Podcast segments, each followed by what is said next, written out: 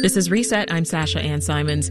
This week on the show, we heard from infectious disease specialist Dr. Mia Taormina about how school aged children may be experiencing anxiety from all the back and forth over masking and vaccinations and in person classes during the pandemic.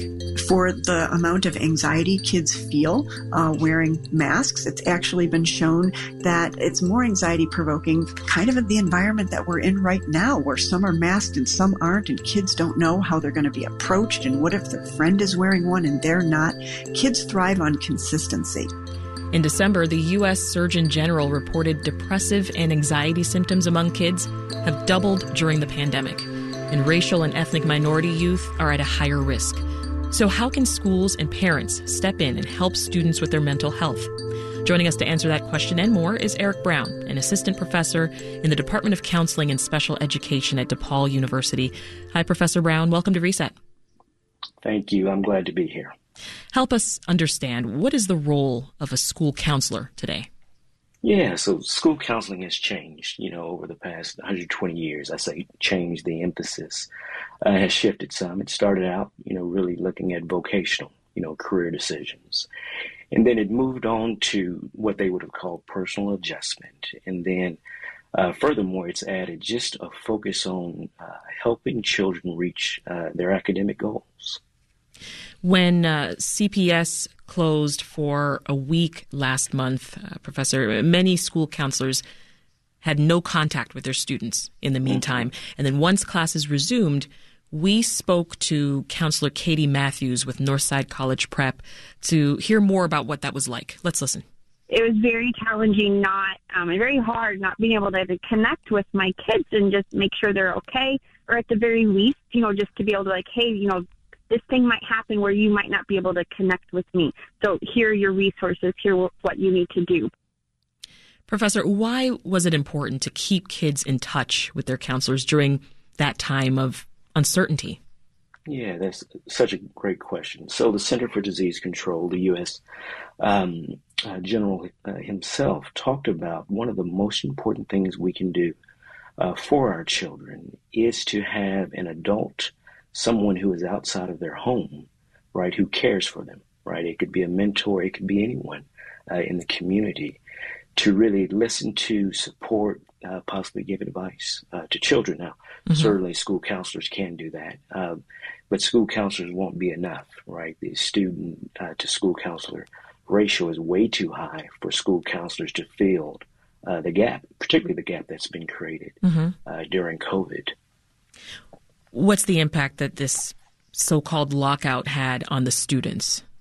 Yeah, and so it's increased uh, student isolation, right? And we know that with uh, increased isolation, whether it's students uh, or adults, we see a great increase in terms of mental health uh, concerns, depression, anxiety, any trauma symptoms, you know, uh, that would have been there before. All of that is exacerbated mm-hmm. Uh, when people, students no less, uh, have suffered from isolation. Well, the uh, U.S. Surgeon General's advisory that I mentioned earlier, Professor, it said black children under 13 specifically are twice as likely to die by suicide.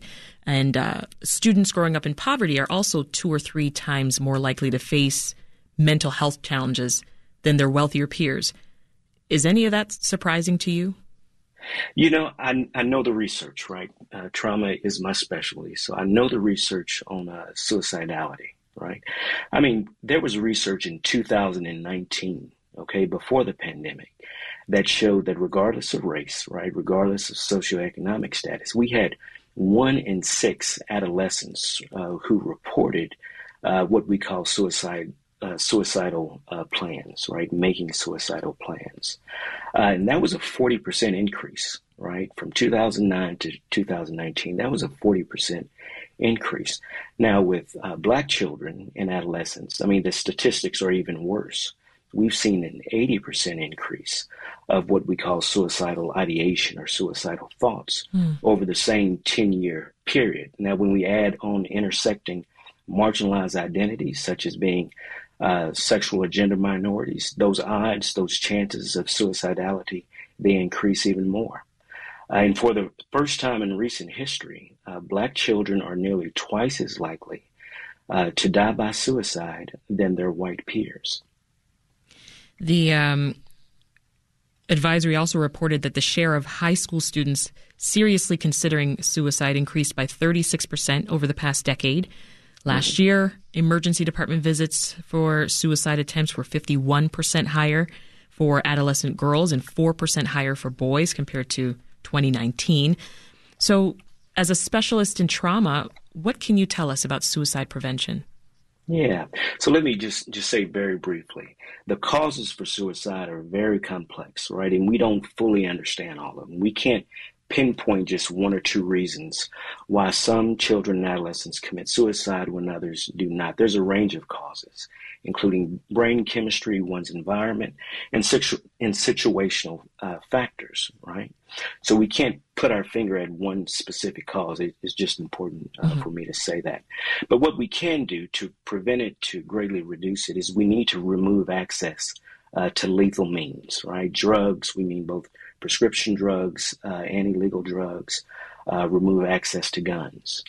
Uh, but what's really important as well is to know that researchers over the past 10 years, they've developed what they call these positive childhood experiences, right? This list of seven to 10 factors that if children experience them uh, growing up, they are much less likely to suffer from mental health disorders, physical dis- disorders, as well as suicide. And these uh, these items could be just having a sense of belonging at school, mm-hmm. uh, having at least one caregiver in the home, a parent or a caregiver that they feel safe with. But again, what they found that was most important to protect children in terms of their mental health was having an adult who was not a parent and who was not a caregiver who could provide support um, and advice. Let's turn our attention back to the classroom specifically, uh. Professor. What's the recommended ratio of school counselors to students? Yes, so uh, we have an organization, the American School Counseling Association. Their recommendation for years now has been 250 students to every one school counselor. Okay, 250 to one. Now, the reality is most states don't even come close to this. Across the country, the average student uh, to count school counselor ratio is 464 to 1. Mm-hmm. Illinois is even higher. Okay, Illinois, it's 575 to 1. I see. Well, I want to focus on solutions, Professor. How can schools best help students maintain their mental health? Yeah. Is it consistency? Is that the key? It, it is it's consistency in terms of adults uh, being attentive uh, to children. But the other thing schools can do, and some schools are beginning to do this, is partnering with uh, community mental health agencies, right? So there are community mental health agencies uh, that are sending mental health counselors into schools, right, to work with children uh, who are underserved, who are under resourced, children uh, whose grades have fallen significantly, attendance uh, problems, maybe behavioral problems. Uh, we can partner uh, in various ways, but one of the main things schools can do is to partner with other adults in the community uh, to provide mentors. And then we can, what we would call maybe triage uh, some some students who may have greater concerns to mental health counselors. How important is it that counselors themselves are representative of the community that they serve? Yeah, it that is is incredibly important, right? Most school counselors are white cisgendered females. But research has shown that let, us take for example black students are more likely than their white peers to identify their school counselor, right, regardless of the race of the school counselor, as a person who had the most influence on their thinking regarding what they were going to do mm. after high school. But we also know uh, students from marginalized identities, race, you know, uh, sexual minorities, gender minorities, they're much more likely to seek out uh, a counselor, right, a school counselor who looks like them right, or, yeah. or who mirrors some of their identities. This is critical for that student counselor relationship. Mm-hmm. Sounds most like. definitely. Most definitely. As parents, what can we do? What? How yeah. can we help? Most definitely. So as parents, and, and this is you know this is the fear. This is what comes into my own uh, clinical office, right? Parents who have suffered, uh, uh, children who have died by suicide.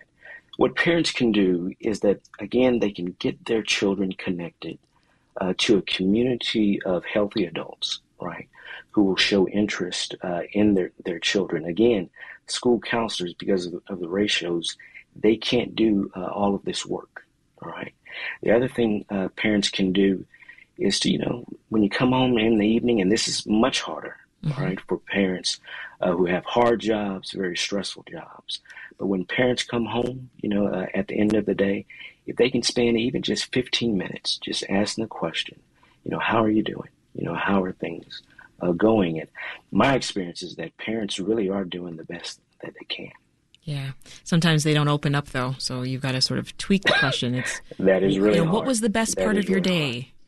you know, because uh, how are you doing? Uh, if anybody out there right. listening has you're teenagers, right. it's you're good. Exactly right.